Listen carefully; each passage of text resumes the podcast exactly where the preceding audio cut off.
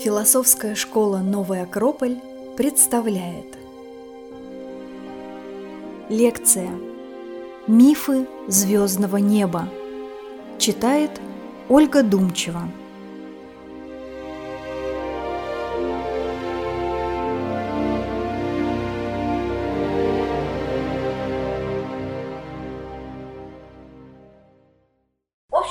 два часа посвящены звездам и звездному небу. И я надеюсь, что нас в этом виртуальном зале собрало именно вот такое вот интерес, вдохновение, связанное с ним. А начну я романтически, я начну с одного высказывания Николая Константиновича Рейха из чудесной книжки «Легенда Востока», в которой он размышляет про звезды. Человеку мучительно хотелось раскрыть тайну происхождения миров, тайну космической. С незапамятных времен люди смотрели на звездное небо, благоговейно любуясь мерцанием бесчисленных звезд. Величие космоса поражало человека с самого начала его присутствия на Земле. Люди уходили в тишину от суеты жизни, чтобы сосредоточиться на размышлениях о коренных вопросах бытия. Откуда на Земле появились люди и животные, деревья и травы? Как появилась сама Земля? Когда стало светить яркое солнце? Кто зажег в небе звезды? одновременно холодные и теплые, возвышенные и отдаленные, загадочные и манящие, мерцающие во мраке. Мне очень хочется верить, что сегодняшний разговор породит у вас больше вопросов, чем ответов. Потому что любой настоящий путь, как говорил еще Конфуций, начинается с вопросов, с умения правильно задавать вопросы. И мы с вами задаем разные вопросы по жизни – Э, если говорить о правильных, это, естественно, не вопросы, за что мне, кто виноват и сколько стоит, а это в большей степени вопросы, кто я такой, откуда и куда иду, в чем вообще смысл моей жизни. Ну и такой очень важный на самом деле вопрос, а почему звезды светят и что такое звезды? Почти каждый человек в душе философ. И, собственно говоря, сегодняшняя тема – это приглашение к размышлению – не попытка разложить, конечно же, все по полочкам, а это скорее попытка сдуть пыль с мудрости древних, с наследия древних, которые не уставали повторять, что у звезд можно многому учиться. И начнем мы с неких современных подходов к небесной канцелярии, к небу. И когда-то говорилось в древней передаче российской, советской, «Времечке», мы сегодня не будем говорить. Мне очень хочется, чтобы это прозвучало, потому что чтобы не было таких надежд, которые потом не оправдаются, мы сегодня не будем говорить о так называемой популярной или поверхностной астрологии. Мы не будем строить астрологические прогнозы, мы будем, будем говорить о том, что ждет завтра Овнов или Вдалеев. Сегодня мы тоже, к сожалению, но не успеем поговорить о физических характеристиках звезд, о влиянии солнечной активности на человека, о современных моделях Вселенной, о загадках видимого космоса, о всяких кометах, пролая-центрах и всем остальном тоже очень интересно, но просто не успеем. Ну и вообще, если говорить о современной науке, то современная астрономия, с одной стороны, она достаточно серьезно продвинулась в изучении того, что мы называем космосом. Она знает, например, что движение звезд подчинено трем законам Кеплера. Она умеет с помощью спектрального анализа изучать рождение некоторых объектов, сотворение планетных систем, жизнь и смерть звезд. Она измеряет расстояние до них, она измеряет плотность, светимость и всякие разные другие характеристики. Изучает всякие проблемы рождения Вселенной, имеет огромное количество разнообразных моделей этого процесса. Но я не знаю, существует ли в современной науке тот ученый, который мог бы ответить на вопрос, что такое звездное небо. Вот такой вот парадокс. Мы направляем свои телескопы к звездам, мы изучаем поверхность той или иной звезды или той или иной планеты, мы говорим о кварках, о протонах, все это очень интересно – но до конца все равно не знаем ни глубоких причин появления звезд, ни настоящих законов существования. И поэтому всегда вот то, что связано со звездами, с небом, это некое состояние тайны, всегда это окутывает. Вообще, если говорить о том, как мы познаем мир, есть два основных направления познания, два основных способа познания мира. Я сейчас очень быстро попытаюсь. Один способ, так называемый рациональный, который использует эмоции и мышление. И работает по системе логики. Или-или. То, другое, третье, четвертое. Это как бы один способ. И он нормальный, хороший, он сейчас очень хорошо развит. Есть другой способ, так называемый иррациональный или интуитивный.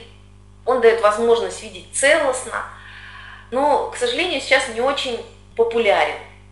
И проблема сегодняшнего времени состоит в том, что, безусловно, сегодняшний век – это век, который предпочитает рациональный аспект мышления, рациональный аспект познания мира. И в этом смысле углубляется в детали, и ему иногда очень сложно, современному человеку, современной науке, увидеть целое. Цитата, с которой мне хочется начать, вернее, из двух цитат, они совершенно из разных способов мышления. А, одна цитата физика э, Сергея Алексеевича Астахова, неплохого физика. Для понимания устройства Вселенной ученым ни одного раза не потребовалась и не могла потребоваться концепция Бога. Вообще во всех областях человеческих знаний – Беконовская концепция научного познания мира настолько хорошо себя зарекомендовала и продолжает оправдывать себя далее, что не только нет оснований для ее пересмотра, но и, кажется, их не появится и в дальнейшем. Бог не нужен. Не нужна иррациональность, не нужно ничего, что выходит за рамки ментала и логики.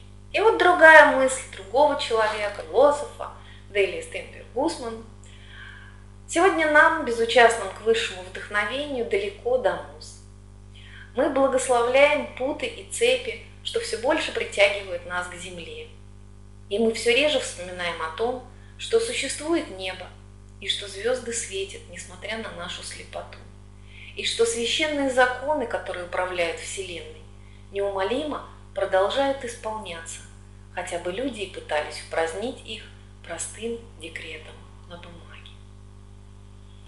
Наверное, мы в разные моменты времени можем размышлять по-разному, но как-то вот сегодня хочется в меньшей степени размышлять на какие-то более логические, то есть использовать какой-то более логический аспект.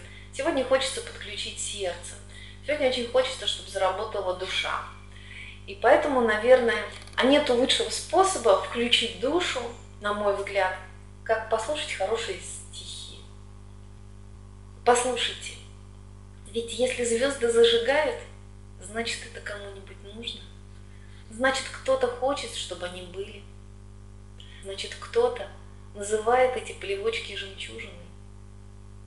И надрываясь, в метелях полуденной пыли врывается к Богу, боится, что опоздал, плачет, целует ему жилистую руку, просит чтобы обязательно была звезда.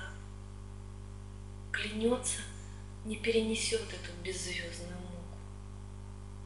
А после ходит тревожный, но спокойный наружно. Говорит ведь теперь тебе ничего не страшно, да? Послушайте, ведь если звезды зажигают, значит это кому-нибудь нужно значит, это необходимо, чтобы каждый вечер над крышами загоралась хоть одна звезда. Давайте с вами двинемся в эту звездную страну и поговорим о взглядах древних на небо. Поговорим о взглядах, которые в меньшей степени можно назвать логическими, в большей степени интуитивно-символическими. Наверное, стоит сказать, почему именно такой вот аспект взглядов древних мы берем. Почему мы обращаемся к древним наукам, к древней философии? Мне кажется, что древние знали о небе что-то, чего нам пока современному человеку неведомо. Давайте с вами посмотрим на загадки древних цивилизаций очень-очень быстро, в контексте звезд. Пирамиды. Обращая свой взор в эпоху Древнего Египта или в цивилизацию Майя – невольно возникает вопрос, откуда вот эти храмы, поражающие своим величием и точностью, почему они именно такие? Ученые так и не пришли к единому мнению о том, как и для чего строились пирамиды. Но совершенно, на мой взгляд, совершенно уверенно можно сказать, что это не те места, где хоронили фараонов. Но вот что интересно. Интересно, что недавно ученые провели исследование и выяснили, что когда Солнце восходит над горизонтом, оно не сразу появляется круглым, а благодаря таким иллюзиям оптическим, а когда первый лучик начинает пробиваться вверх, он выходит в виде такого золотого или даже зелененького треугольника. А потом потихонечку начинает подниматься солнце, и оно выглядит как ступеньки. Таких ступенек 8. Ученым для этого потребовалась такая непростая достаточно техника. Но если мы посмотрим на сами пирамиды, которые, кстати, переводятся как дом солнца или дом огня, то можно предположить, что древние строили сооружения, повторяющие путь восходящего солнца или опускающегося. И называли их дома солнца. Но вот вопрос, каким образом, не имея специальной техники для исследования и наблюдения, они это видели? Это вопрос, который ответа не имеет. Пока. Еще один вопрос. Расположение пирамид на плато Гиза в Египте и расположение пирамид в Теотиуакане в Америке в точности повторяет расположение звезд пояса Ориона. Вопрос. Два вопроса. Во-первых, почему? Во-вторых, как древние это сделали, не имея, опять же, техники специальной? И как узнали об этом? Еще один вопрос. Отправимся в цивилизацию Майя. И есть один вопрос, который не имеет пока ответа что позволило индейцам майя сделать свой календарь. Ну ладно, календари бывали разные, мы об этом сегодня говорить не будем, но майя создал свой календарь, основанный на астрономических движениях Венеры. Он там совсем свой, 20 дней в месяц, 18 месяцев, 13 дней в неделю, в общем, он такой. Но лишние сутки в этом календаре набегали за 10 тысяч лет. Так, для сравнения, Современный календарь, в современном календаре сутки набегают за 3000 лет. В календаре Юлия Цезаря за 128 лет.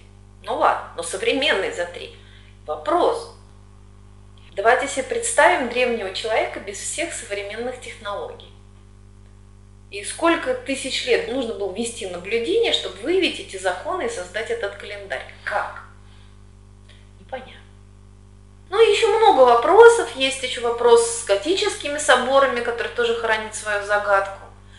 Какие такие секреты знали мастера Средневековья, что строили готические соборы, посвященные Деве Марии, например, во Франции. Эти соборы в точности повторяют созвездие Девы. И каждая звезда, в том числе и спека главная, звезда созвездия Девы, она имеет отражением на земле собор. Зачем, как, почему. И это вопросы, вопросы, вопросы. Поэтому мы сейчас с вами отправимся в мир древних, будем вытаскивать из седой древности всякие интересные легенды и мифы. Но прежде чем это сделать, нам с вами нужно подготовиться. Вот вы сейчас сидите дома, вообще просто, мне кажется, такой верх верх состояния, которое я называю квартирная философия. Мы на самом деле привыкаем, за время еще связанное с коронавирусом, будь он не ладен, мы привыкли вообще сидеть в квартире и чувствовать себя, так скажем, частью нашей квартиры. Нам очень сложно было и физически, и не только и психологически выходить за границы. Поэтому нам сейчас нужно с вами хотя бы подключить воображение и попробовать выйти за границы вот той самой квартирной философии, квартирного взгляда на этот мир. Давайте с вами представим. Вот мы находимся в городе Рига. Город Рига находится на материке Евразии. Материк Евразии – это часть планеты Земля. Потихонечку перемещайтесь вслед за моими словами и представляйте просто то, что я говорю. Вот мы смотрим на все материки, потихонечку представляем, что все эти материки – это наша любимая родная планета Земля. Движемся дальше. Планета Земля, она не стоит на месте, хотя нам кажется, что Земля – это самое стабильное, что есть в нашей жизни. Она не стоит на месте, она как минимум вращается по своей орбите со скоростью 30 км в секунду. Ну, достаточно большая скорость. Еще наша планета вращается вокруг Солнца. Тоже достаточно быстро. Это еще одно вращение, которое мы испытываем на себе. Но это еще не все. Солнечная система, она, ну нам кажется, Солнечная система, она где-то находится в космосе. На самом деле она тоже не стоит. Она тоже движется. То есть солнышко вместе со всеми планетами, Солнце на самом деле является таким оплотом, мы немножечко еще об этом поговорим, основы нашей Солнечной системы. Но так как Вселенная всегда движется, то и Солнце тоже движется. Вот смотрите, что здесь нарисовано. Здесь солнышко, вокруг солнышка крутятся наши планеты, и Солнце вместе с планетами движется с огромной скоростью 230 км в секунду, с огромной скоростью, движется в сторону созвездия Геркулеса. И это еще одно движение, это еще одно. То есть мы с вами все вместе, вместе со всеми планетами, с нашим Солнцем летим в сторону Геркулеса. Но это тоже еще не все. Все это движение происходит внутри такого звездного скопления, которое в астрономии называется галактика. Как называется наша галактика? Ну, вот, к сожалению, заключила микрофон, и я не могу услышать ничего. Но я надеюсь, что хотя бы кто-то сказал, что наша галактика называется Млечный Путь. И галактика, она имеет такие вот ответвления, такие, не знаю, рукава, как говорят. Каждый рукав имеет свое название – и мы внутри Млечного Пути, внутри нашей галактики, которая называется Млечный Путь, расположены в таком рукаве, который называется рукав Ориона.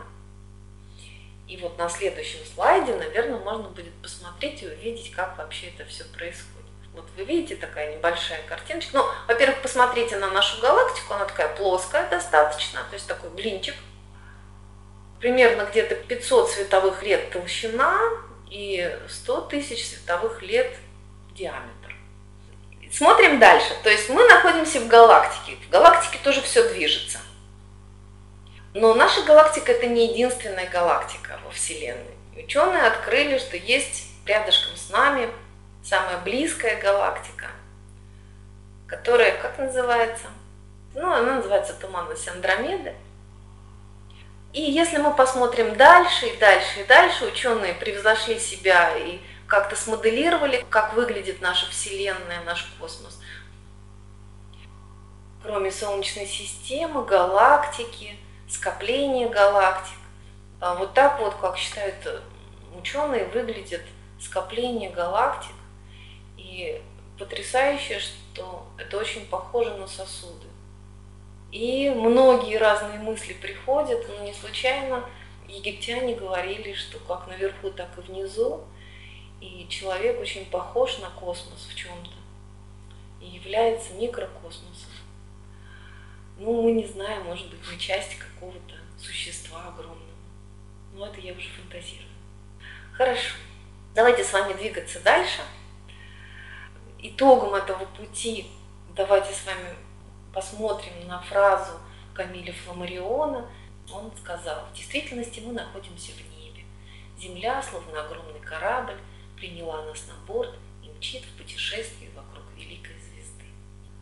Ну, если говорить немножечко о том, как себе представляли небо древние, то первое, о ком хочется сказать, это, конечно же, о Пифагоре, который первый ввел термин «космос», и по-гречески космос означает порядок.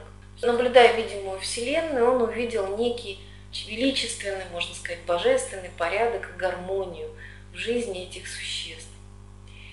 И древние давно заметили, что законы циклов на Земле связаны с законами, по которым живет небо. И древний человек отличался от современного тем, что он не только хорошо знал эти законы и изучал их, но также умел жить по этим законам. Я спрошу у бардов, и почему бы им не ответить мне? Я спрошу у них, на чем держится мир, почему он, не имея никакой подпоры, не падает, а если он упадет, то куда именно?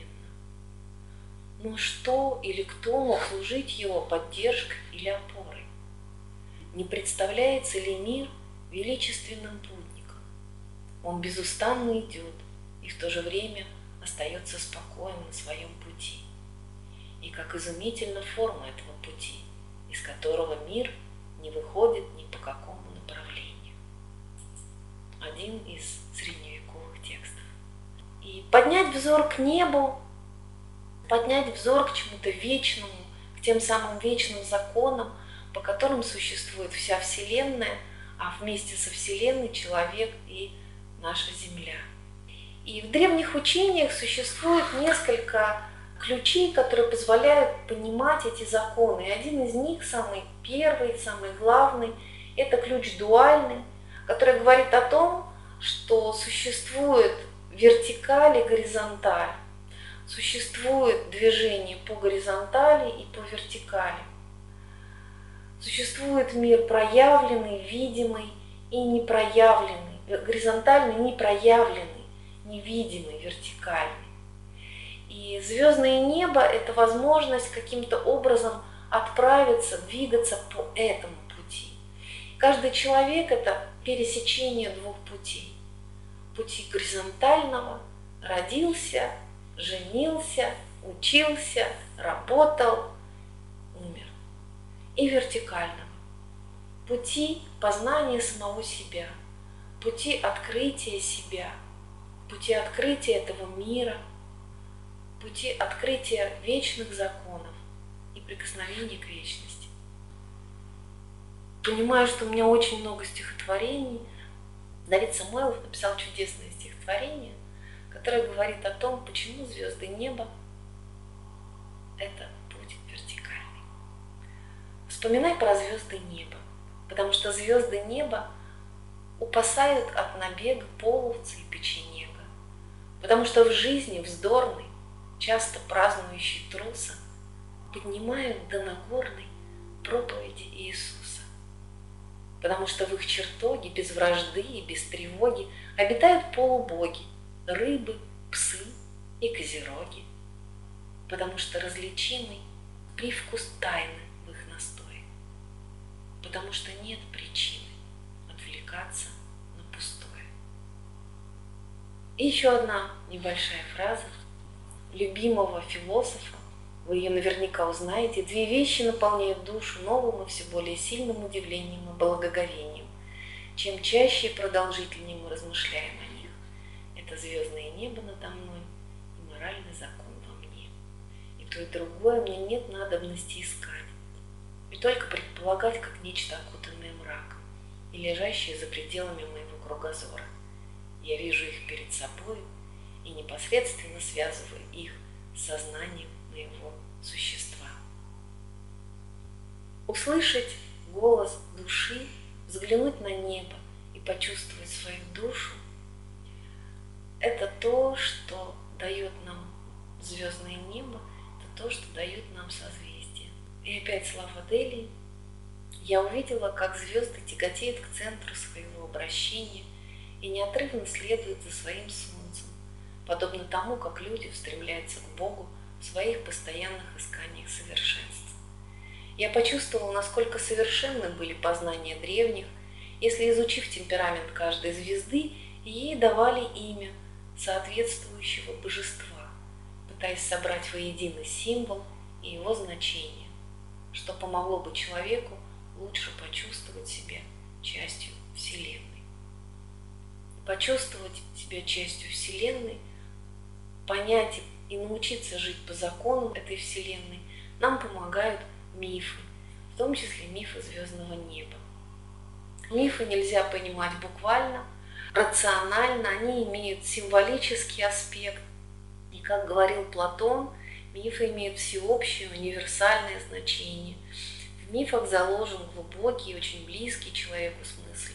Они помогают воспитывать и направлять людей, делая основные представления об истине коллективным достоянием, с тем, что впоследствии каждый мог постичь эту истину индивидуально.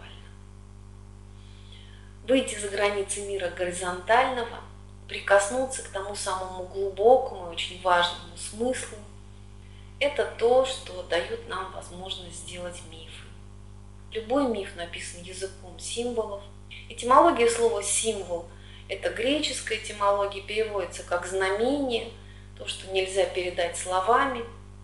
И постольку, поскольку вот этот вертикальный путь, так же, как и внутренний мир человека, он иррационален, он нелогичен, его очень сложно передать формальной логикой и знаками. Но символы дают возможность рассказать о тех важных вещах, которыми живет душа, которые открываются для души постепенно. И у древних был такой образ, мне он очень нравится – Египтяне говорили о семи вуалях Изиды. Они говорили о том, что символ никогда не открывается человеку сразу. Он открывается только тем, той стороной, которая на данный момент актуальна для человека. И в этом смысле не случайно египтяне древние сравнивали символ с живым существом. Они говорили о том, что символ открывает для человека множество граней или открывается множеством разных граней в зависимости от того, как человек к нему подходит. И символический язык – это ключ к пониманию книги звезд. Наверное, мы немножечко подготовили свою душу к тому, чтобы поговорить о мифах звездного неба. И осталось последнее, осталось несколько технических вещей, которые нам также нужны для того, чтобы до конца понимать сами мифы и созвездия. Немножечко о роли Солнца давайте, наверное, для начала поговорим о геоцентрической и гелиоцентрической системе. Мы с вами прекрасно знаем, что Земля крутится вокруг Солнца. Древние тоже в какой-то момент это знали, потом забыли, потом снова вспомнили. И когда мы фиксируем солнышко, а Земля начинает двигаться, такую систему называют гелиоцентрической, от слова гелио – солнце, и, соответственно, в основе фиксировано в этой системе Солнце. Но для того, чтобы каким-то образом открывать для себя миры, звездные миры, мы сегодня с вами будем использовать геоцентрическую систему. Что это означает? Мы попробуем представить себе, все же относительно, мы попробуем себе представить, что наша Земля, она находится в неподвижности, а все остальное крутится вокруг нее. То есть весь космос, он существует вокруг нашей планеты. Чтобы нам понимать, что вокруг планеты ученые, астрономия говорит нам о том, что вокруг нашей планеты Земля что есть. Ну, во-первых, есть небесная сфера, это сфера произвольного радиуса, где в центре помещена Земля. Есть небесный экватор, да? то есть это некая такая тоже воображаемая линия, которая окружает Землю, и сама Земля, соответственно, крутится вокруг своей земной оси, и в данном конкретном моменте она расположена вертикально. Что у нас еще здесь есть? У нас есть полюса, полюс мира, верхний полюс и нижний, северный и южный. И есть у нас еще то, что называется в астрономии эклиптикой. Эклиптика – это годовой путь солнышка. И Солнце движется не по экватору, а движется с наклоном примерно в 24 градуса, и все планеты примерно в этой же плоскости движутся вокруг нашей планеты Земля. Это существует из-за наклона земной оси относительно вот этой вот плоскости эклиптики. Но о большем я, к сожалению, не могу вам сказать, просто не успею сегодня. Ну вот то, что нам нужно понимать для того, чтобы дальше двигаться. Если посмотреть на эту картинку, то здесь как раз показано, что такое знаки зодиака. И тот наклон зодиакального круга относительно небесного экватора, который существует. Не знаю, насколько это понятно, но попробуйте воображение приложить и представить себе это.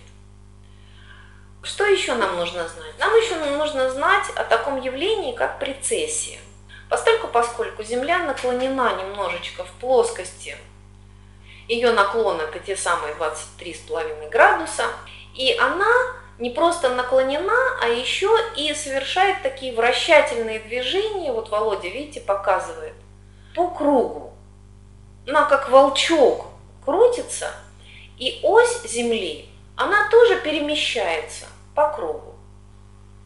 Такое явление называется прецессией или движение по прецессионному кругу. Оно определяет некие астрономические, астрологические процессы. Что еще нам нужно понимать? Нам нужно понимать, что Солнце – это тоже звезда. Вот мне, конечно, очень нравится вот это маленькое осознание, которое периодически приходит ко мне. Звезды мы видим только ночью – Звезды мы видим тогда, когда нету самой главной звезды, которая заменяет нам все остальные. И Солнце это самая главная звезда, звезда, которая зримая днем. Она самая близкая к нам звезда. Она, можно сказать, является таким учителем планет наших.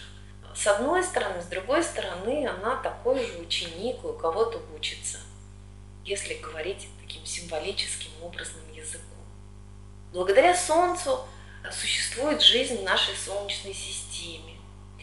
И двигаясь вокруг Солнца, наша Земля меняет свое состояние, меняются определенные условия природные, есть разные точки, весеннее и осеннее равноденствие, летнее и зимнее солнцестояние, о котором я не буду говорить.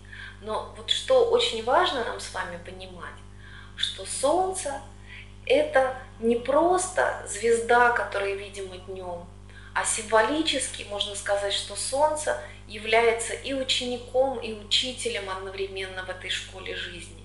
Для нас она, безусловно, учитель, постольку, поскольку она дает э, основной закон для существования всех планет, которые кружатся вокруг него. Но также Солнцу древние очень часто давали роль героя того, древности кого называли солнечным героем.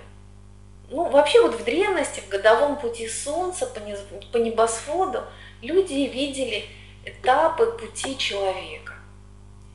И это нашло свое отражение в мифах о солнечном герое.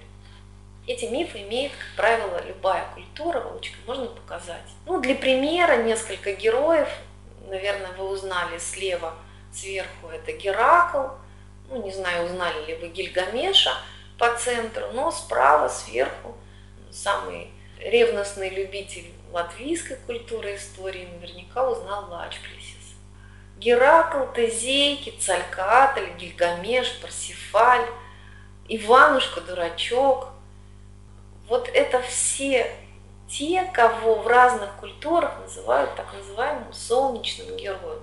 Почему? Потому что миф о солнечных героях – это символический рассказ о неких законах существования Солнца. Ну, все, я вас, мне кажется, уже у вас из ушей торчит, но давайте с вами немножечко дальше будем двигаться. Итак, мифы о созвездии. Наверное, этого вы долго ждали. И естественно, что постольку, поскольку у нас с вами на звездном небе 88 созвездий, ну, все ли вы понимаете, первое, что нужно сказать, все ли вы понимаете, что такое созвездие? Давайте я тоже немножечко скажу, может быть, это будет для кого-то открытие. Созвездие, ну, мы традиционно называем созвездие скопление звезд на небе.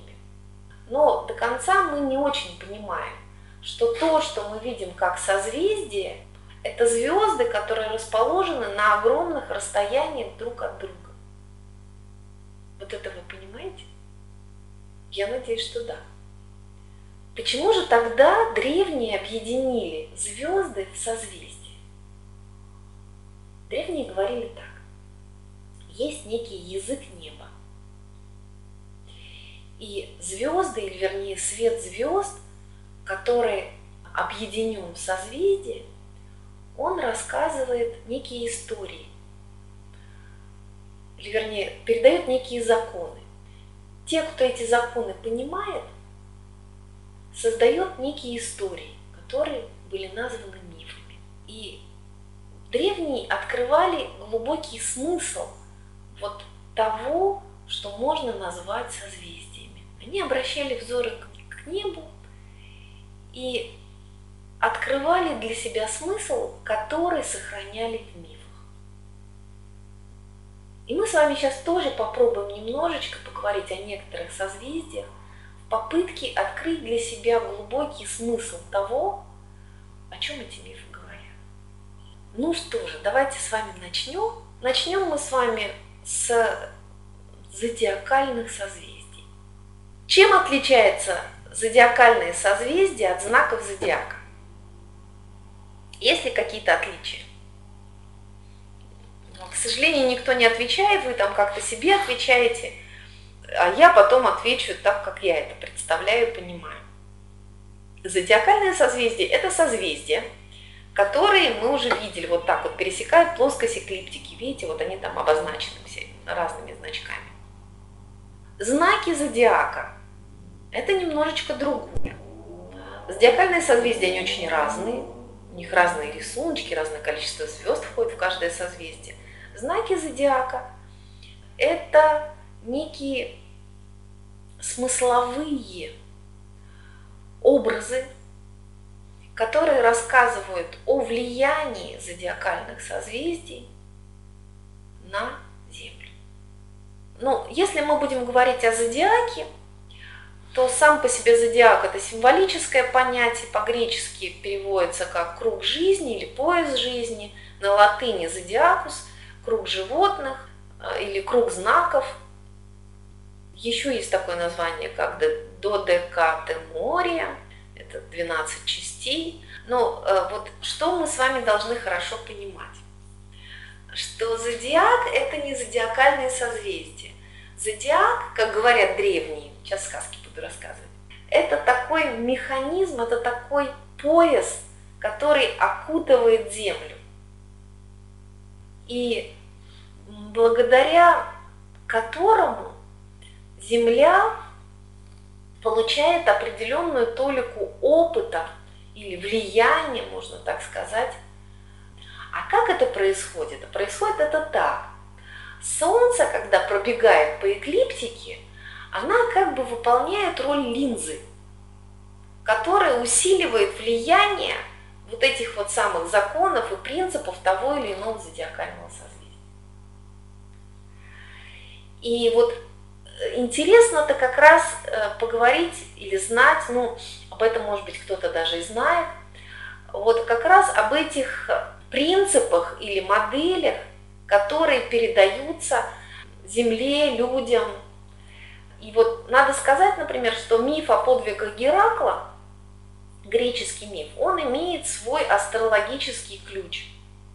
И 12 подвигов Геракла, они соотнесены с 12 знаками зодиака.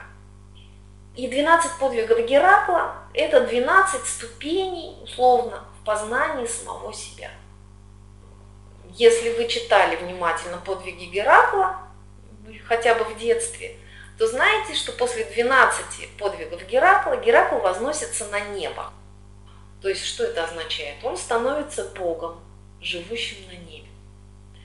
То есть за 12 подвигов, для, за 12 ступеней эволюции, так называемых, Геракл из героя становится божеством. Он обретает божественность, он занимает место среди богов. И таким образом 12 знаков зодиака представляют собой путь, через который должен пройти каждый человек и все человечество. Путь трансформации.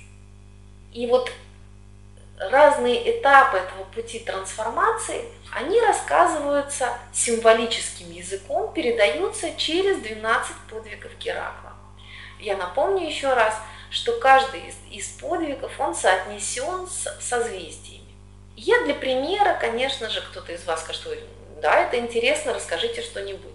Но я для примера сегодня вам расскажу о двух подвигах, мифах двух зодиакальных созвездий. Первое созвездие – это Водолей, И с Водолеем связан такой подвиг Геракла, который вы наверняка слышали, он такой достаточно распространенный, Авгиевы конюшни. Ну, я напомню для тех, кто не знает, был такой царь Авгий, у него были конюшни, которых не убирались какое-то огромное количество лет. И вот одним из заданий Геракла было, собственно, вычистить навоз из этих конюшен. И Геракл поступает нетривиально, он не берет лопату и не начинает выкапывать вот это все беду, а он берет две реки и разворачивает их течение, потому что он же герой, он способен на это. И, соответственно, эти реки, они проходят сквозь конюшни, и ну, достаточно быстро эти конюшни очищают от всякой нечисти. И таким образом достаточно быстро Геракл справляется с этим заданием царявки. Символ, символизм или какова модель, или о чем вообще это. Вот давайте с вами тренировать, я все время говорю ребятам на занятиях курса философии для жизни, а очень важно тренировать символическое мышление, потому что именно благодаря символам мы можем понимать вот эту вот мудрость, мудрость древних, мудрость всех священных писаний, которые написаны на символическом языке. Давайте с вами развивать символическое мышление. О чем идет речь вообще? Ну, есть некая модель. Модель определенных трудностей или модель, которую можно назвать символически разного рода загрязнениями в жизни. То есть у нас в жизни часто бывает такое, что мы загрязняемся. Это естественно. То есть нету ничего сверхъестественного в том, что в жизни в определенный момент времени мы начинаем зарастать грязью символически. И когда встает вопрос, ну, это естественно, но это состояние, из которого очень хочется выйти, потому что грязно это неприятно.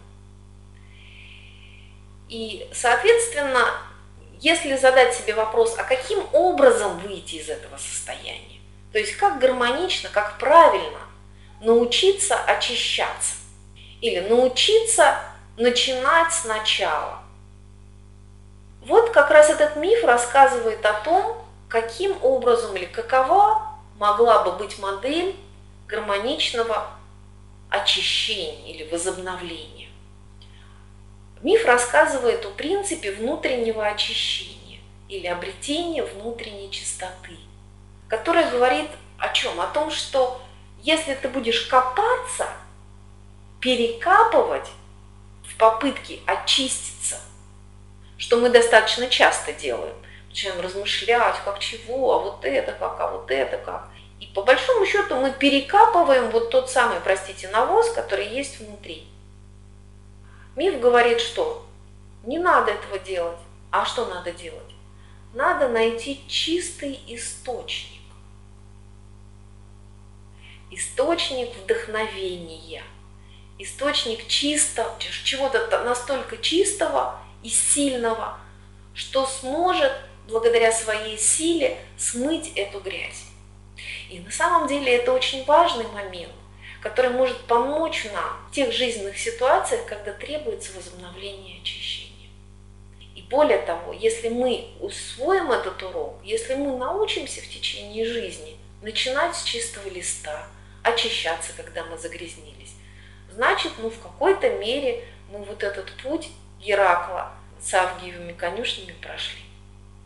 Еще один небольшой пример, пример э, созвездия Стрельца. Это э, созвездие, которое соответствует э, мифу о стимфалийских птицах, так называемых. Ну, опять перед Гераклом задание. Задание справиться со страшными стимфалийскими птицами, которые поселились в садах, и которые, не помню кого, чьих-то там садах, и которые, ну, во-первых, поглощают все плоды из этих фруктовых садов, но, во-вторых, еще и питаются мясом тех, кто пытается в эти сады проникнуть. Почему? Потому что эти симфолийские птицы, они такие вот настолько страшные, что у них металлические клювы или бронзовые клювы, бронзовые перья. И они, когда кто-то появляется в саду, они начинают стрелять, сбрасывать эти бронзовые перья, и те, конечно же, ну, попадая в человека и вообще в любое другое существо, они его убивают. И вот с этими стимфалийскими птицами Гераклу предстоит сразиться. Что он делает? Ну, ему помогает Афина, богиня мудрости, напоминаю. Она дарит ему, в некоторых мифах говорится, что она дарит ему тамбурины, в некоторых мифах говорится о трещотках, но не суть.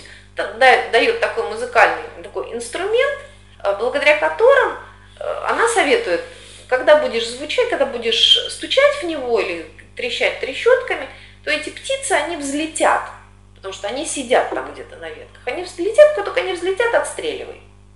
И, собственно говоря, так и поступает Геракл. Он прокрадывается к этим садам, и первое, что делает, он начинает трещать в трещотки, и птицы испуганно взлетают.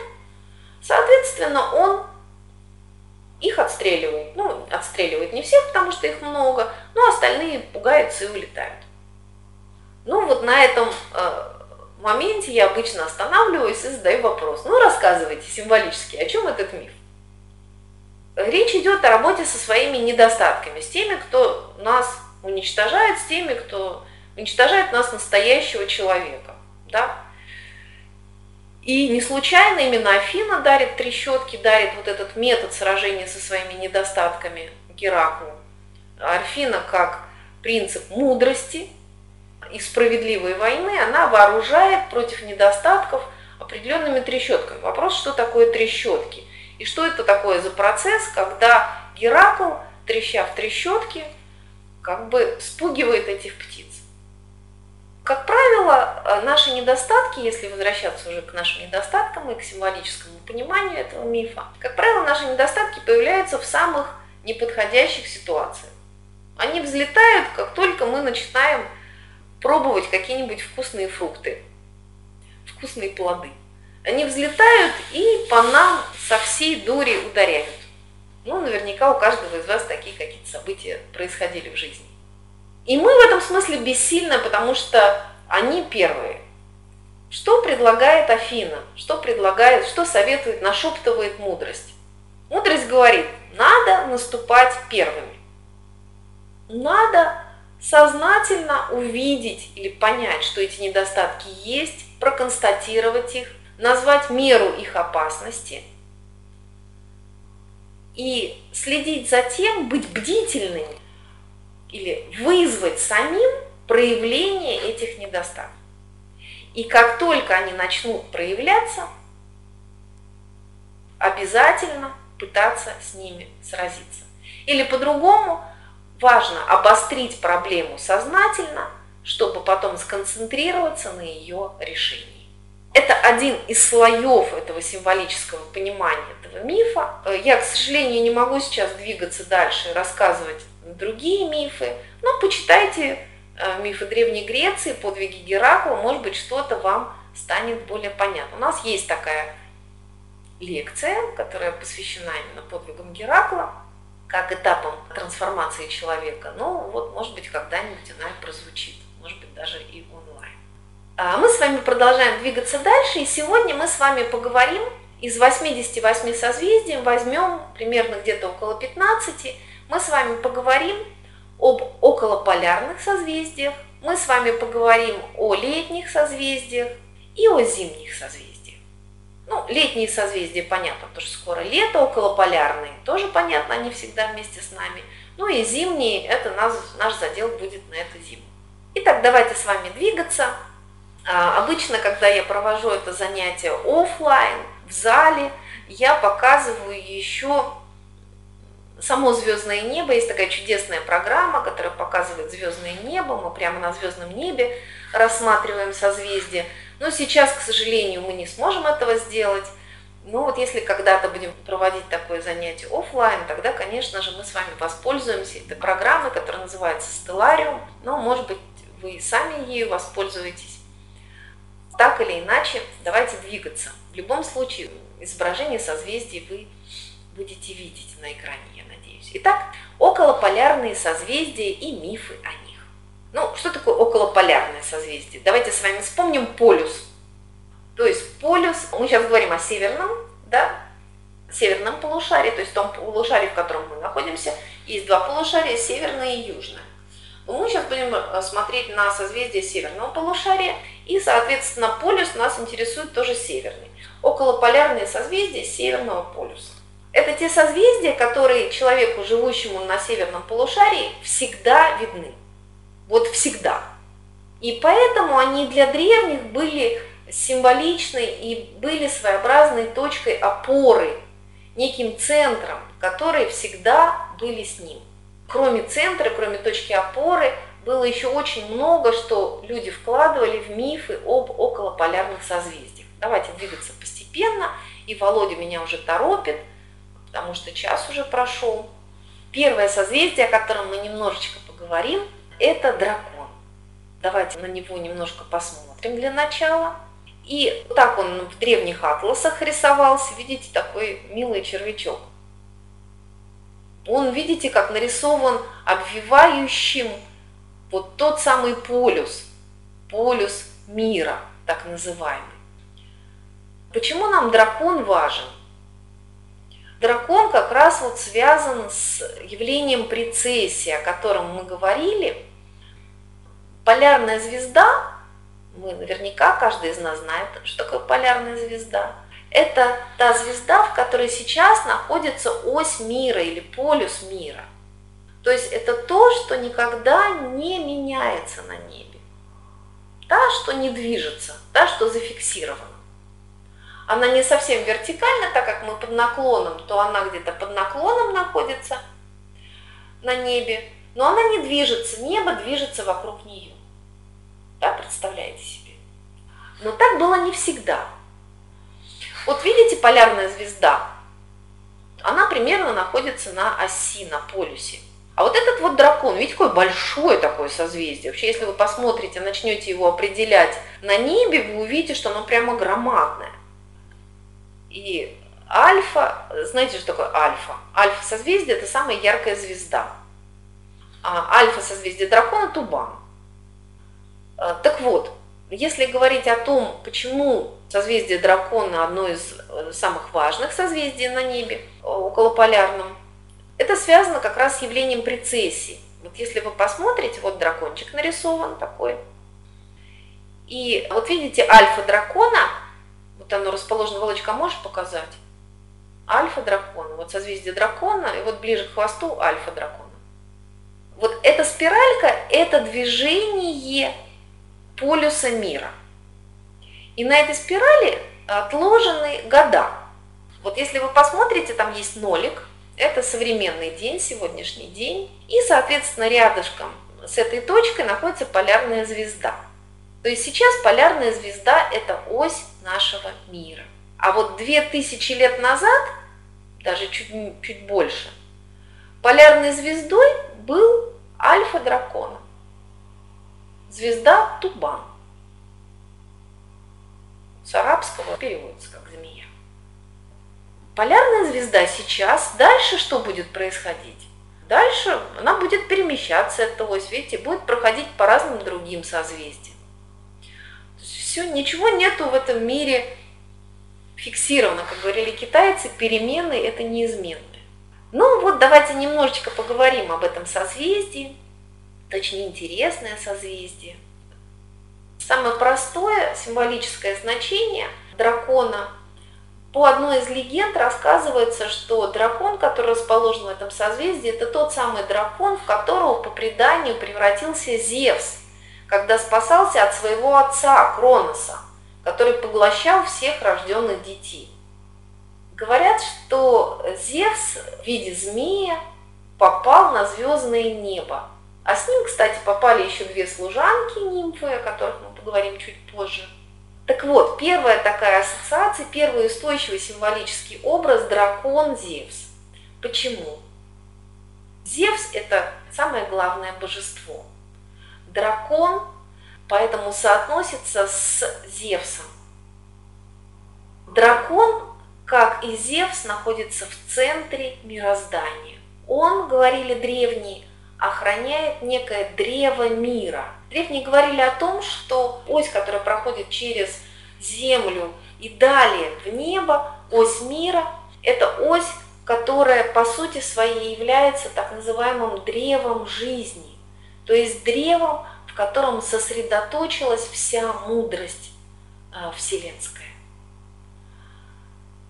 Это некая ось, вокруг которого движется время, вокруг которого или в, в котором находится прошлое, настоящее и будущее, в котором заключена та самая вечность. И, или по-другому тайна мироздания. А дракон – это тот, кто охраняет эту тайну и тот, кто владеет этой тайной. И поэтому дракон в разных традициях являлся символом мудрости и священного знания. И во времена Египта, когда дракон был в центре Вселенной, древние говорили, у власти мудрецы. Сейчас дракон просто сторожит эту власть. Очень красиво перекликается еще с одним мифом о короле мира, но уже сейчас не буду о нем говорить. Так вот, дракон. Можно немножечко отмотать назад и посмотреть еще раз на это созвездие – Давайте с вами на него посмотрим. И его удобнее находить на звездном небе, отталкиваясь, конечно же, от полярной, от малой медведицы, о которой мы поговорим чуть позже. Но вот видите, он такой изгибистый, главное найти его голову, а все остальное уже будет потом узнаваемо. Ну хорошо, а мы с вами будем двигаться дальше. И следующее наше созвездие, которое совсем рядышком с драконом это созвездие Геркулес. Мы уже говорили с вами немножечко, что в Геркулесе как раз находится апекс, то есть та точка на небесной сфере, к которой несется наш солнечный корабль. То есть наша задача стать Геркулесами. Наша задача в некотором смысле победить смерть. Созвездие Геркулес – Давайте с вами посмотрим, как оно выглядит. Ну вот так оно выглядит на небе. Видите, такой тело видно, да, такой квадратик. И руки-ноги тоже. Но что самое интересное, что на всех практически, во всех атласах древних, Геркулес расположен кверх ногами. Не задавайте мне вопрос, почему. Его так всегда рисуют – вот, обратите, пожалуйста, внимание, даже в большей степени обратите на, внимание на правый рисунок, мне он больше немножко нравится. Итак, Геркулес, вот его ножки, вот его ручки, вот его туловище. В одной руке он держит палицу, а вот в другой руке он держит яблоки гесперид, запомните это, пожалуйста. И самое важное для нас сейчас, что он колено преклоненный, и преклонил колено он как бы перед тем самым драконом. Видите, там дракончик у него нарисован. А, но своей ногой он стоит на голове дракона. То есть, с одной стороны, как говорит мифы, он преклоняет колено перед э, драконом, другой стороны, он, его нога как бы опирается на голову дракона.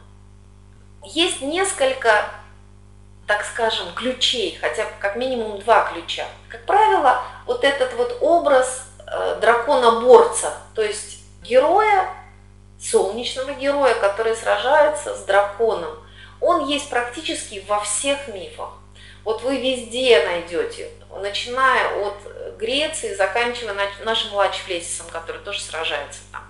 Он сражается с драконом. Вот это вот противостояние герой-дракон, есть два ключа в этом противостоянии. Ну, самое простое – это сражение света с тьмой. Сражение светлого внутри тебя, героического, с темнотой. Но с точки зрения мифа, и мы уже с вами говорили, что дракон – это не отрицательный персонаж, это скорее некий такой носитель мудрости. А это что означает? Это означает, что сражение героя с драконом или со змеем, или со змеем Горынычем когда-то, это не что иное, как некое постижение мудрости.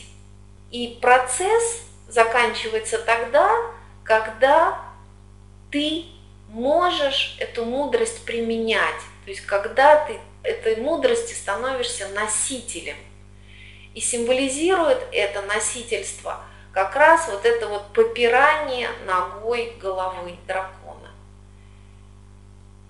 И вы, если вы посмотрите на иконы ли или на какие-то древние изображения, вы никогда, никогда, никогда на древних изображениях вообще никогда не найдете дракона убитым.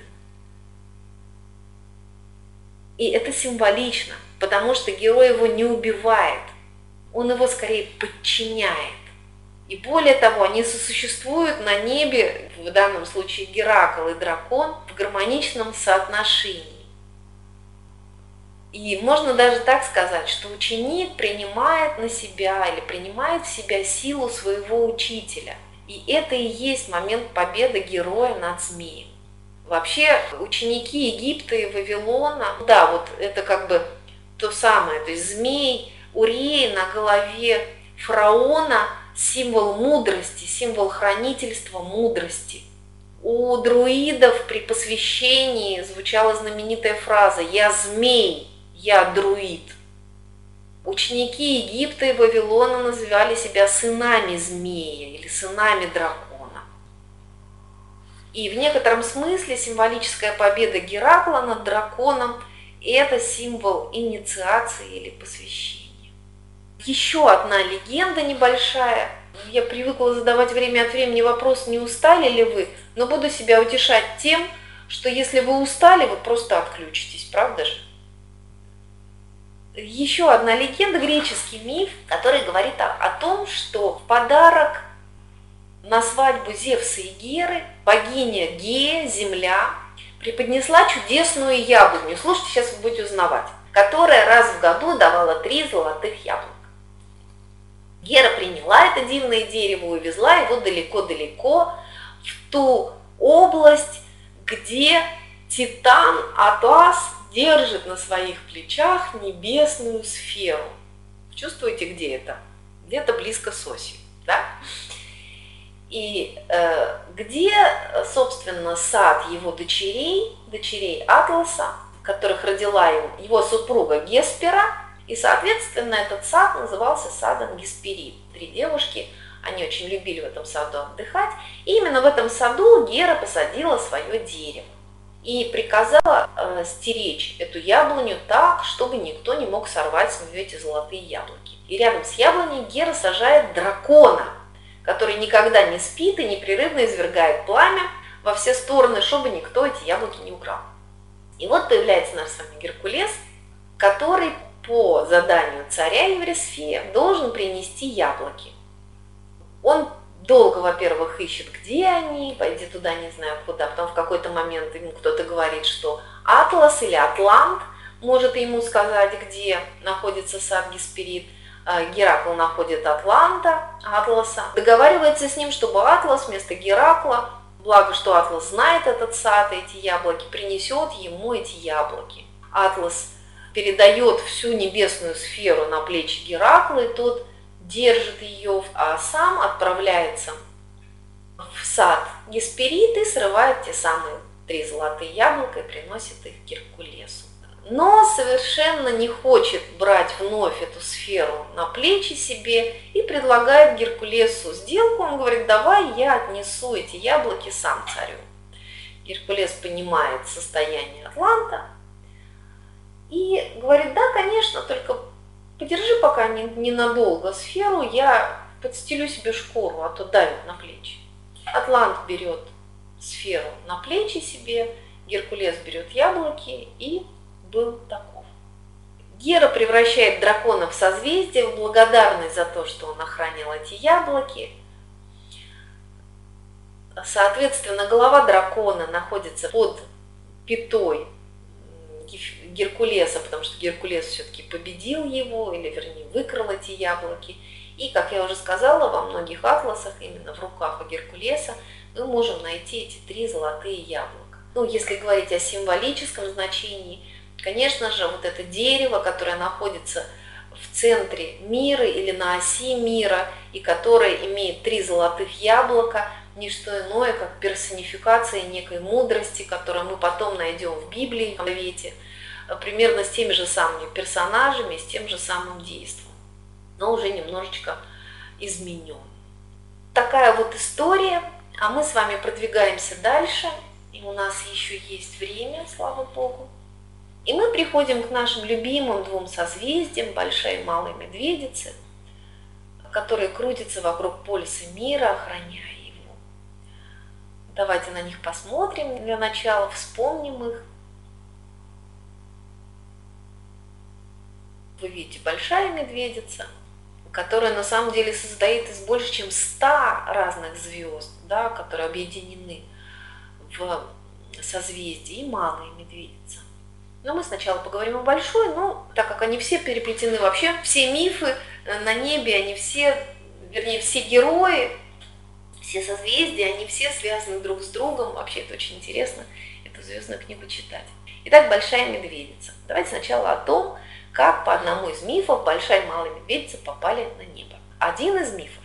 Зевс поднимает на небо своих кормилец. Нет, это не то. Пока которым он был обязан. То есть Зевса уже, он спрятался от Кроноса, и его вскармливала по одному мифу коза Малфея, а по другому мифу как раз вскармливали вот две кормилицы, которых он потом поднимает на небо в знак благодарности. И, соответственно, два ковша, которые существуют в этих двух созвездиях, это как раз символы вот, выкармливания символы того, как эти кормилицы выкармливали из своих ковшей Зевса. Но есть, конечно, другая, более красивая, развернутая легенда, но не менее глубокая от этого. Миф о нимфе Калиста, которая была в свите Артемиды. Вообще Артемида – это такая богиня Луны, лунная богиня, связанная с глубокими и не до конца раскрытыми, или вернее неизвестными для нас таинствами очищения но интересно, что нимфы, которые были в свите Артемида, одевались в медвежьи шкуры, кстати. Вот это вот тоже интересный факт. Ну вот. И, соответственно, Калиста была одной из приближенных к Артемиде нимф. И она была настолько красива, что Зевс в нее влюбляется. И, как вы знаете, очень много мифов, которые связаны с тем, что Зевс в любовной связи соединяется с разными нимфами, богинями.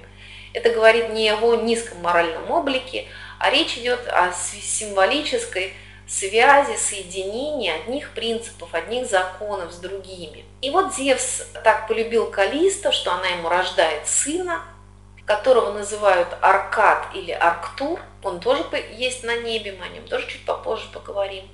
Но так как есть у Зевса Гера, которая гневается, то для того, чтобы спасти свою возлюбленную от гнева своей супруги, Зевс превращает Калиста в медведицу но она все равно не защищена, потому что по мифу сын Калиста Аркад, возвращаясь с охоты со своими собаками, вдруг встречает новообращенную медведицу. И собаки набрасываются на медведицу, собственно, на мать Аркада, пытаясь ее порвать на куски. И тогда Зевс отправляет вот как раз на картинках это показывает, Зевс помещает Калиста на небо вместе со своей любимой собачкой, которая в виде малой медведицы отправляется на небо. И там же оказывается и Аркад или Арктур в виде созвездия Волопаса. И вот такая вот семья. Большая медведица или Калиста, ее сын Волопас, Арктур, Аркад и ее собачка малая медведица. Вот такая вот история. Ну, если вообще говорить о большой медведице, немножечко о ее символике, то уже мы понимаем, что это созвездие околополярное, оно движется вокруг полюса. И у многих есть разные названия, но они отражают одну и ту же идею, судите сами. У галлов это созвездие называется колесница Артура, в Великобритании плугом, в Китае паланкином, у бриттов – повозка Артура, в эпоху рыцарства чаша Грааля, где хранится истина. Славян тройка с каретой. В Египте саркофаг и три божества, которые ведут душу в небесном путешествии. Вообще вот это вот э, само по себе, во-первых, ковш, то есть некое хранилище, а во-вторых, круговое вращение этого ковша вокруг оси считалось знаком космического порядка и небесной власти. И движение повозки по небу – это так называемый ну, символ, вот движение этого ковша по небу, как символ вечности. И интересно, что не случайно да, называли повозкой Артура, например, или колесницей Давида во Франции называли. Потому что это не просто некое движение, а это движение вечное. То есть есть некто, ни живой, ни мертвый, который не спит, не бодрствует. То есть тот, кто как бы движется всегда вокруг центра. Тот, кто охраняет этот мир. И не случайно с королем мира ассоциация, да. В Египте э, это созвездие, это саркофаг Азириса. Помните Азирис? То самое божество, которое умирает и возрождается. Так вот, саркофаг Азириса, сопровождаемый тремя богами – Анубисом, Изидой с гором на руках, там двойная такая вот звезда из трех перед ковшом, вторая. И третья звезда Нефтида. Анубис, Изида с гором и Нефтида, сопровождающий саркофаг Осириса. На Руси медведь, так и называлась медведь. Интересно, что, знаете, вообще я очень люблю этимологию слов. Так вот, если говорить о слове медведь, то оно имеет свою очень важную, важный смысл внутренний. Медведь – это тот, кто ведает мед. Ну, безусловно, мы знаем, что медведь любит мед. И это с точки зрения физической нам понятно. Но с точки зрения символической, мед – это некий такой, некая такая амброзия, в русской традиции это некая амброзия, которая дает способность существованию вечному, да, к к бессмертию. Это такой напиток или такая состав бессмертия. Соответственно, медведь или ведущий мед, то есть тот, кто ведает, что такое бессмертие. И не случайно в русской традиции, например, вообще в славянской традиции, медведь это такой очень символичный образ, потому что медведь это тот, кто засыпает и просыпается. То есть тот, кто умирает символически и возрождается. То есть тот, кто живет вечно. Вот чувствуете, медведь это примерно то же самое, что Азирис в Египте. Чаша Грааля, то есть та мудрость, которая существует всегда где-то рядом с центром. Еще интересный момент, что большая медведица во многих мифологиях является архетипом Великой Матери. Мне часто задают вопрос, почему медведица с хвостом. В общем, вот я сейчас даже об этом э, говорить не буду, но интересно, что вы видите, что вот этот ковш, он символизирует внутри медведицы так называемую великую матку, то есть то место, где нечто рождается, где нечто постоянно возрождается. Из нее постоянно выходит вновь и вновь. Конечно, можно сказать, что малая медведица – это как раз то, что рождается благодаря существованию большой. И давайте с вами перейдем к малой медведице – но что касается большой медведицы, я даже не буду вам рассказывать, как ее находить на небе. Я думаю, что все уже ее знают, поэтому ковшу. Вот с малой медведицей гораздо сложнее все бывает иногда, но тоже достаточно просто. Просто если найти полярную звезду. Но вопрос определения самих созвездий на небе – это другой вопрос. Вот там программа Stellarium как раз вам может помочь в этом. Сейчас мы не сможем, к сожалению, этим тоже об этом говорить у нас немножко другая тема. Итак, малая медведица. Полярная звезда, и вот такой хвостик, и вот малая медведица. Интересно, что когда мудрый кентавр Херон учил одного из героев древнегреческих Есона, обучал всяким премудростям, он говорил об этой звезде как о путеводной. И путеводной она действительно была для, для очень многих, и это понятно. Да, почему? Потому что по ней можно ориентироваться. Она постоянно да, всегда стабильно, она всегда в одном месте находится. Та, которая не ходит, индейцы Северной Америки ее называют. Еще очень интересно, что по взаимоотношению большой и малой медведицы определяли время. То есть если дневное время определялось благодаря солнечному движению Солнца, то вот благодаря движению двух звезд, малой и большой медведицы, можно и сейчас определить время ночи. Надо только знать время года, и тогда можно определить достаточно точно, какой сейчас час ночи. Еще один интересный момент, обязательно хочу о нем сказать, в защиту свастики. Многие знают свастику как некий такой фашистский символ, к сожалению, это так, но очень важно нам понимать, что фашизм это не владелец этого символа, это скорее ну, некая традиция, которая была использована и испачкана фашизмом, потому что сам по себе символ свастики – это символ очень-очень древний, это символ, который рассказывает как раз вот о том вечном возвращении или вечном движении по кругу. И рождается эта свастика из движения малой медведицы, так скажем, астрономический рисунок свастики рождается из движения вокруг полюса мира малой медведицы. Вот вы видите, очень так четко видна большая малая медведица и большая малая свастика. Это что касается большой и малой медведицы, которые отправились на небо, как я уже сказала, вместе с Аркадом или созвездием, о котором пойдет речь дальше, созвездие Волопас. Альфа Волопас или самая яркая звезда – это Арктур. Если посмотреть на само созвездие, Альфа Волопаса, как я уже сказала, это звезда Арктур, которую часто очень связывают с королем Артуром. Надо сказать, что переводится Арктур как страж, медвежий страж, то есть Арктос – это медведица, Урос – это страж, соответственно, Арктур – это страж медведец, ну, это понятно, почему мы с вами уже об этом немножко говорили. Есть еще одна интересная легенда, которая рассказывает о созвездии Волопас, о том, кто такой Волопас, такой Арктур. Ну, почему Волопас? Да, потому что пасет волов. То есть в одной из традиций это не э, медведи, а валы, и, соответственно, тот, кто пасет волов, или тот, кто сторожит медведей. Его еще называют атласом, то есть тем, кто несет этот мир. Почему несет мир, сложно сказать. Наверное, потому что некогда его голова этого созвездия, она была у полюса. Все вот меняется, и все это отражается в легендах.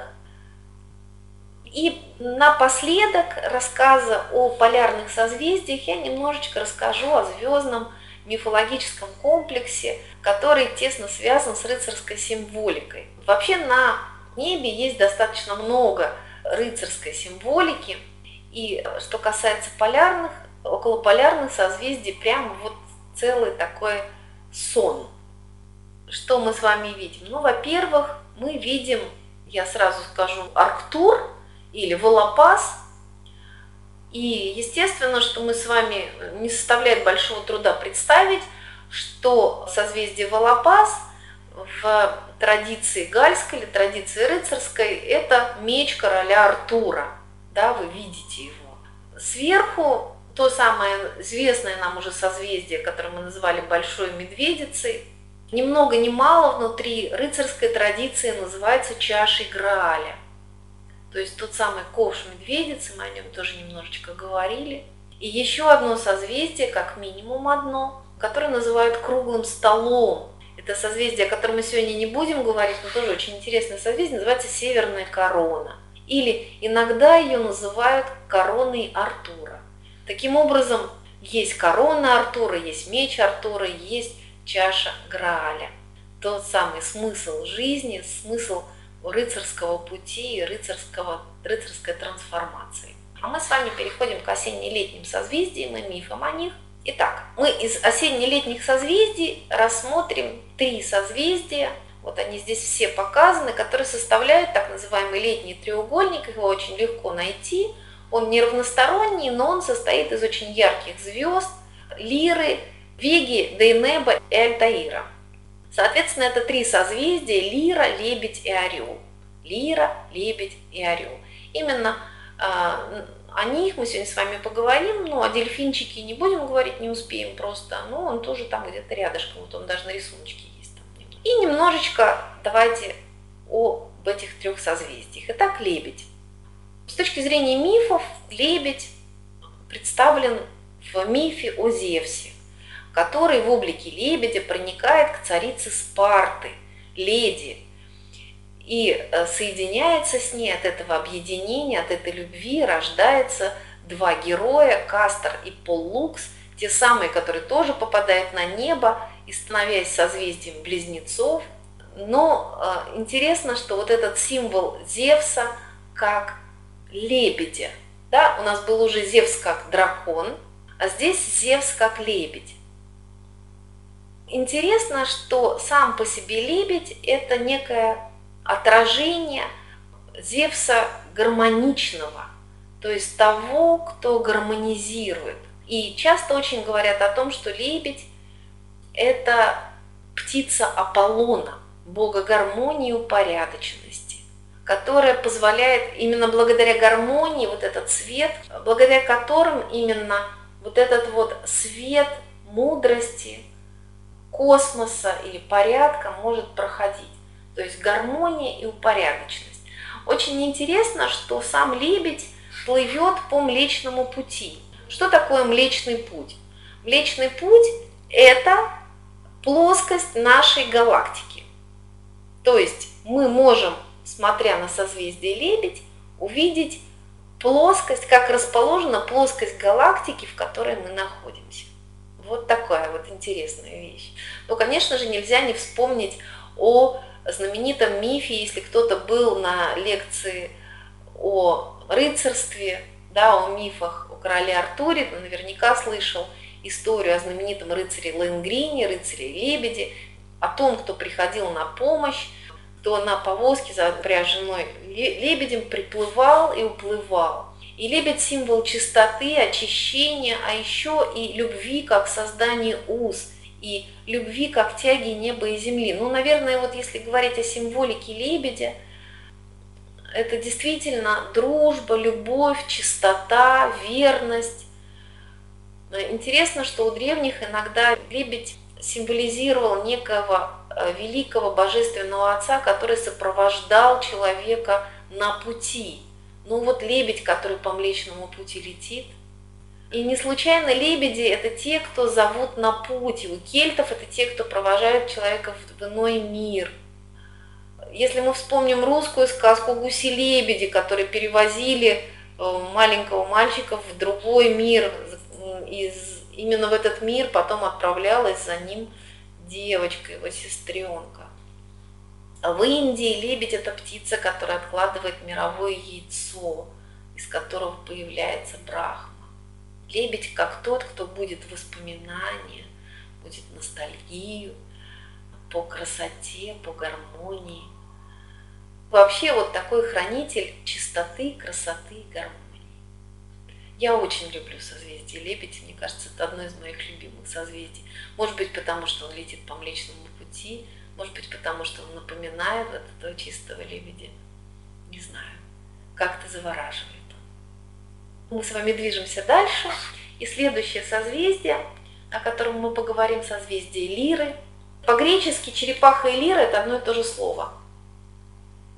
Именно потому, что первые лиры делались из панциря черепахи. И, собственно говоря, именно из панциря черепахи была создана та самая лира, о которой идет речь в мифе ой, об Орфее, потому что именно э, для Орфея Меркурий сделал лиру из панциря черепахи.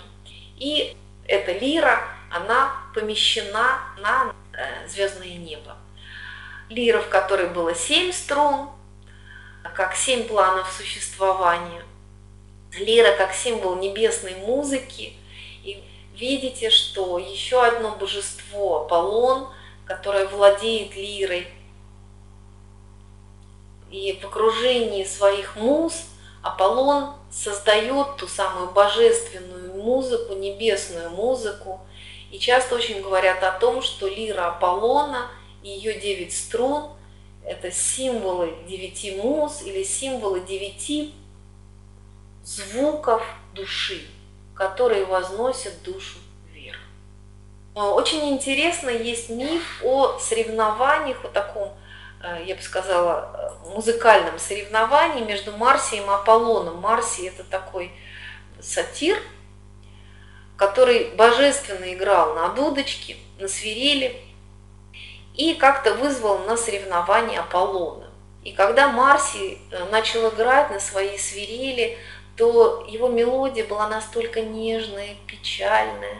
Она рассказывала о душевных страданиях, она рассказывала о любви к нимфе. И это было настолько, я бы сказала, душещипательно, что у всех э, слушающих потекли слезы, что слезы очищения, красоты, какого-то такого сострадания. И все тревожно взглянули на Аполлона, потому что, э, как ответит Аполлон, казалось бы, уже сильнее, лучше сыграть невозможно. И когда Аполлон ударил по струнам своей лиры, то зазвучала настолько величественная мелодия, которая восславила все прекрасное, что есть на небе и на земле. И это заставило замереть всю Вселенную. Лира Аполлона не просто расчистила душу людей, оно помогло людям вознестись вверх. Оно, как пишется в мифе, вылечило их души и помогла их душам соединиться воедино. Родило объединение.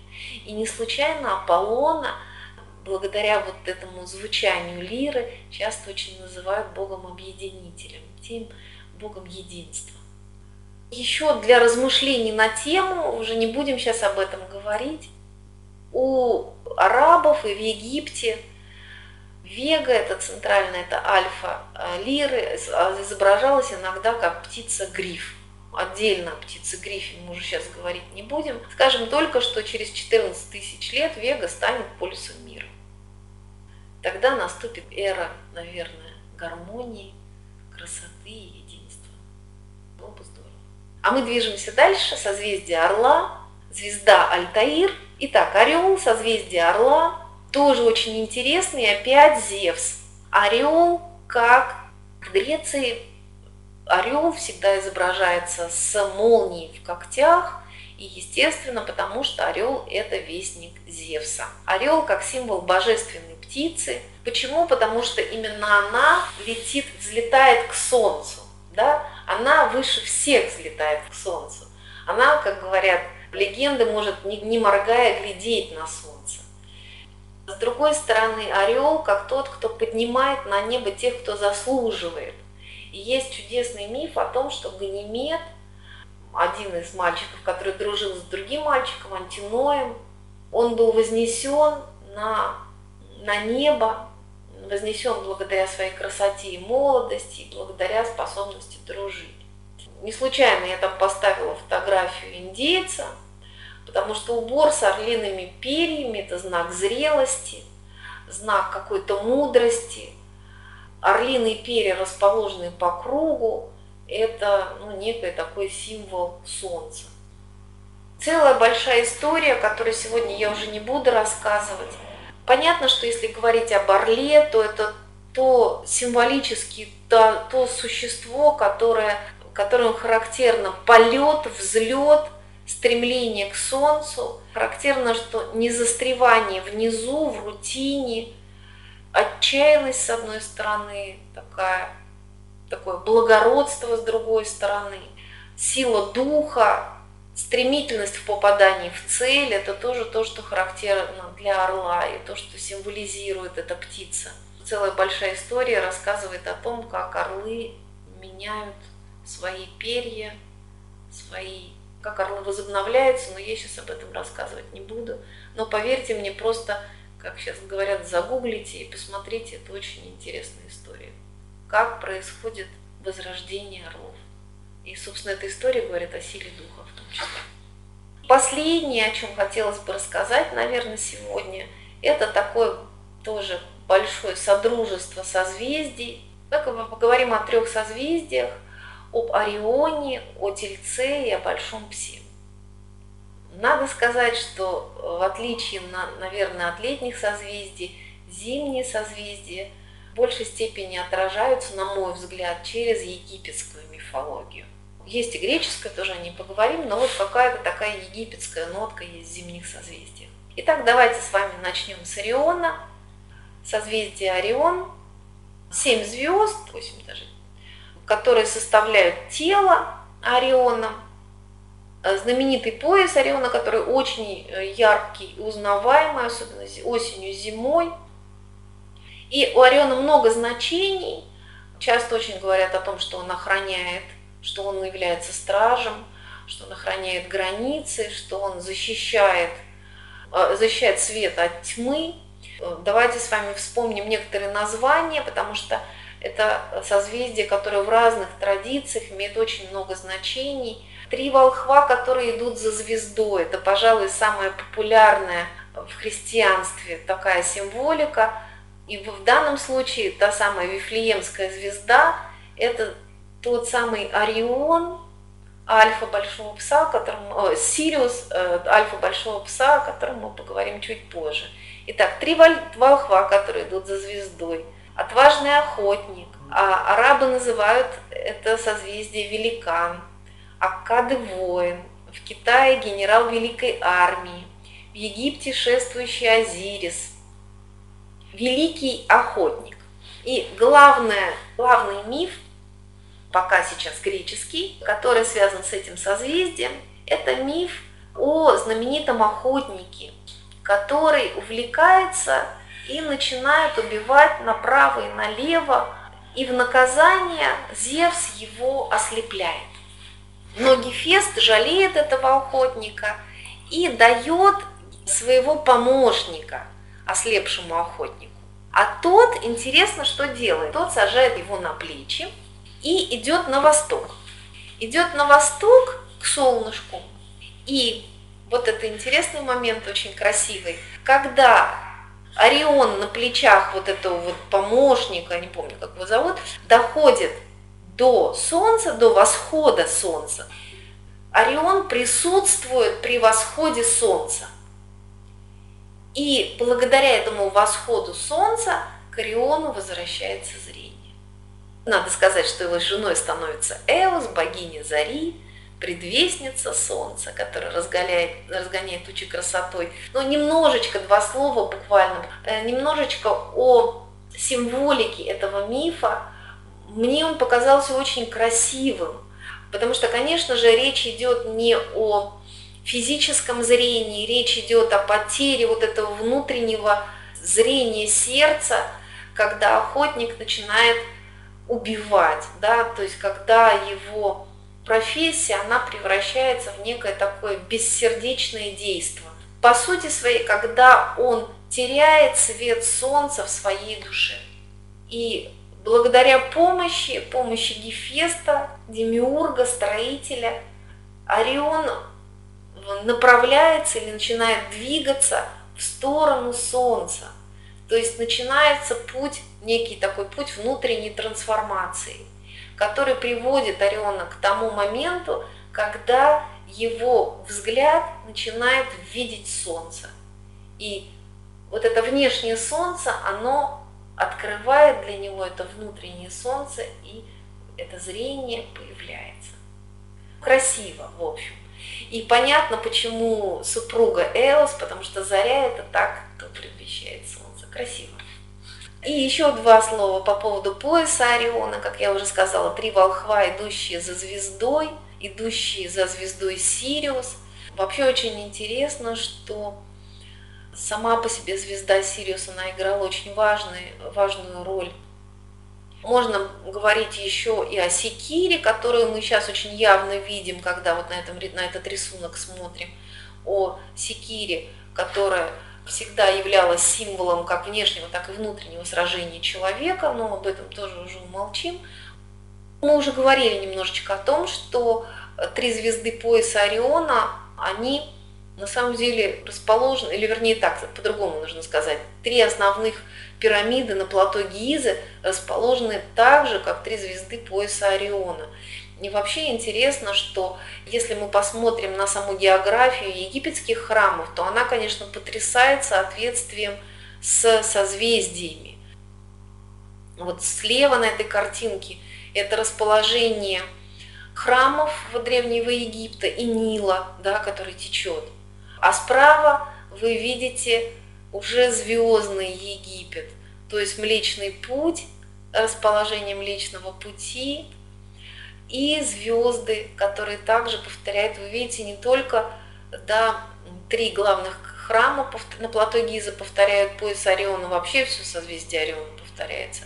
И Сириус есть там, и есть там другие созвездия, и Геады, по-моему, там есть. Не случайно египтяне говорили, есть мир земной, есть мир небесный, есть Египет земной, есть Египет небесный. Что-то в этом такое есть, от чего замирает сердце. Какая-то такая тайна для души, может быть, ведомая для разума неведомая. Мы с вами движемся дальше, и рядом с Орионом, рядом с охотником есть тот, от кого, на кого, собственно, этот охотник охотится, созвездие Тельца, одно из древнейших созвездий. В Каббале вообще с него начинается, в каббалистической астрологии с него начинается зодиак. Вообще очень долго можно о нем рассказывать. Я взяла только один аспект, только один миф, который ассоциируется в Древней Греции с Тельцом. Интересно, что альфа Тельца – это знаменитая звезда Альдебаран, такая красноватая немножечко. Такой красный глаз Тельца, говорят, что телец, которого налился глаза красным, да, кровью. В христианской символике это тот бык, который согревает дыханием Иисуса. А мы сегодня поговорим о легенде, которая непосредственным образом связана с этим созвездием, легенда о Тезее и Минотавре. Тезей был, отправился для сражения с Минотавром, для того, чтобы взять в жены Ариадну. Ему нужно было победить Минотавра. Для того, чтобы его победить, нужно было пройти через лабиринт, попасть в его центр и сразиться с ним, что сам, сам Тезей и делает – и вот этот миф о пути Тезея, здесь нарисован меч у Тезея на самом деле, в мифе это не меч, а та самая секира, с которой Тезей идет сражаться с Минотавром. И, конечно же, этот миф, он просто наполнен всякими символическими смыслами, всяческими моделями. С одной стороны, лабиринт – это как путь, это как символ нашей жизни. С другой стороны, вход в лабиринт – это вход в некий иной мир, во внутренний мир. И нужно решиться, нужно иметь смелость, чтобы зайти в этот внутренний мир, сделать шаг в этот, в этот лабиринт. Что очень важно, нужно научиться дать не заблудиться в этом лабиринте души. И именно такой, знаете, да, что Тезею помогла не заблудиться в лабиринте – Ариадна помогла ему выйти обратно из лабиринта. Благодаря нити Ариадны знаменитой Тезей выходит обратно. Но очень важный момент связан с тем, что дойти до центра лабиринта, дойти до центра самого себя и встретиться, столкнуться там со своей теневой стороной и сразиться с ней, это задача человека с точки зрения этого мифа. Минотавр – это скрытая внутренняя в нас сила, телец – которое таится в глубине, некое разрушающее начало, но также внутри нас есть и герой Тезей, который может сразиться с Тельцом, э, чтобы освободить вот эту вот силу внутреннюю.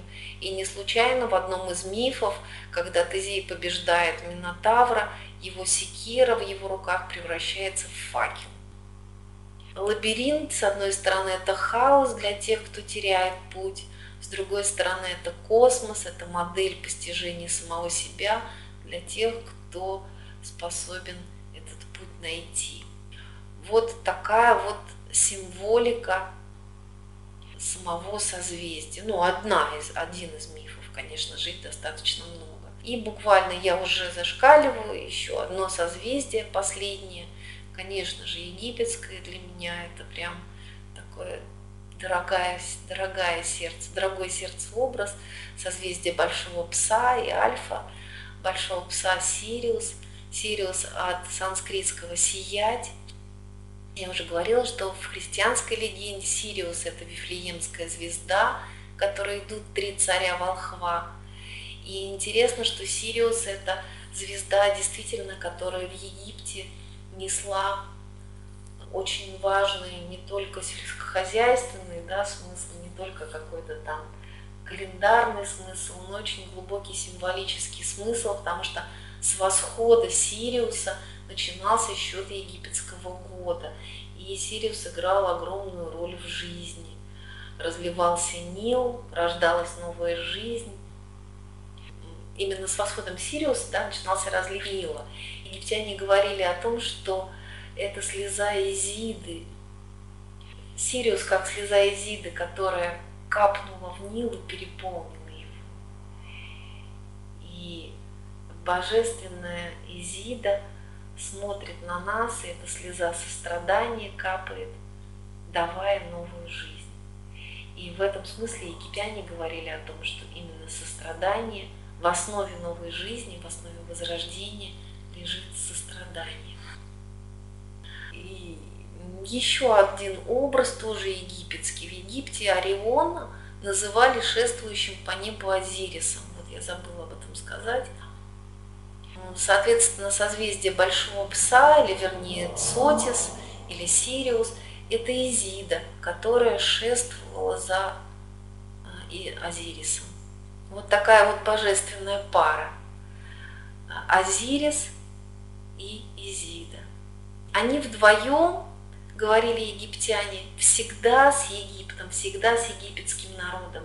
И есть только 70 дней в году когда они уходят с небосвода. И без них нужно идти в темноте. Это темные дни в Египте.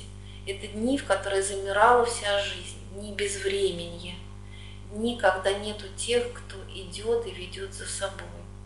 Еще одно значение Сириуса интересное, которое связано опять же с этим уходом, заходом и вновь появлением на небес, на небосводе, это птица Феникс или птица Бену, или Бен-Бен египетская, та птица, которая является символом возрождения. Легенда такая, что когда только мир создавался – на появившийся из мировых вод холм опустилась птица Бен-Бен. И так начался мир. И постольку, поскольку год, как я уже сказала, начинался с восхода Сириуса, и он символизировал каждый раз возвращение в начало времен, и поэтому птица Феникс, птица, которая как бы исчезает, умирает, сгорает, чтобы потом вновь возродиться. И Сириус появляется еще более блестящим, но для того, чтобы сияющий Сириус родился, ему нужно сгореть, ему нужно умереть. Еще один последний, очень дорогой сердцу образ, связанный с этим созвездием. Это образ Анубиса.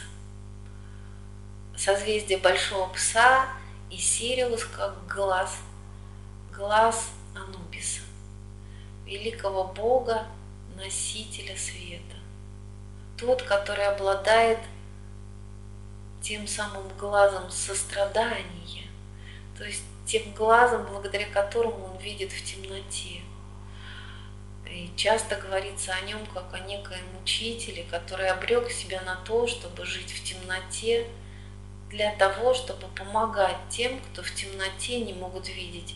Его глаз внутреннего зрения, помогающий видеть в темноте, помогает слепым душам, которые не могут разобраться, разобрать дороги, которые сбились с пути.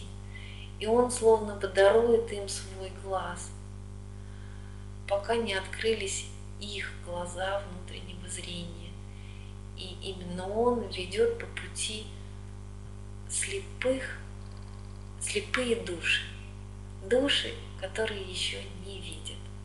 Вот эта вот жертва Анубиса, она, конечно же, дает возможность говорить о символическом образе Анубиса как образе учителя с большой буквы. Того, кто, с одной стороны, разгоняет демонов темноты, и того, кто, с другой стороны, сострадая тем, кто не видит, протягивает им руку и ведет их в темноте, ведет до тех пор, пока у них не откроется вот это вот видение, внутренний взгляд. Ну, вот, наверное, на сегодня и все. Не знаю, насколько за два часа мне удалось что-то рассказать вам. я, конечно же, приготовила несколько небольших стихотворений, два, которым хочется закончить сегодняшнее наше с вами путешествие. Пусть оно закончится не размышлениями для ума, а неким состоянием, в котором мы обычно попадаем, когда наши глаза поднимаются вверх к звездам. Какая даль и вышина! Глядишь, и бездной голубой, Небес полночных глубина, Как будто тает над тобой. И обнимает эта даль, Душа отдаться ей готова, И новых светлых дум печаль Освобождает от земного. О звезды, вы цари эфира, У нас у всех желание есть В сверкании звезд судьбину мира, Народов будущность, будущность прочесть. И хочет мысль необычайно Взлететь до вашей высоты. Вы неразгаданная тайна, Вы луч небесной красоты. И так вас люди обожают, что сердцу, счастью и уму, всему высокому, всему эмблемы вас изображают.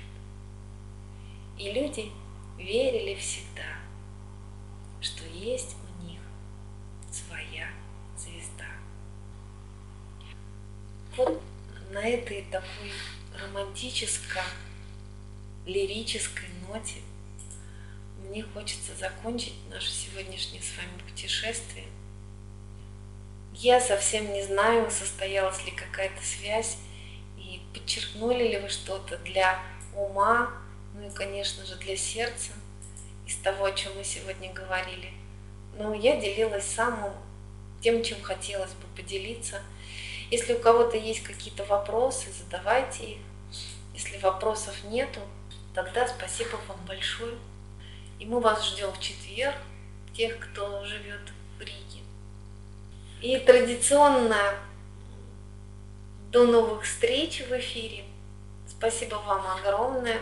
Как только будет, ну в Риге вот сейчас невозможно, я думаю, что будет именно этой ночью посмотреть на звезды. Но вообще, наверное, это возможно, и поэтому я вас призываю всех, вдохновляю на то, чтобы эти летние ночи, они какой-то момент вас свели со звездами, чтобы вы открыли для себя свое созвездие, свою звезду.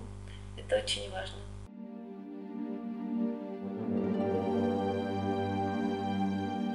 Чтобы не пропустить новые материалы на нашем канале, не забудьте, пожалуйста, подписаться на него. Приглашаем вас также в гости на лекции, практикумы, мастер-классы и курсы творческого развития расписание которых можно найти на сайте философской школы «Новый Акрополь» акрополис.орг.ру До встречи!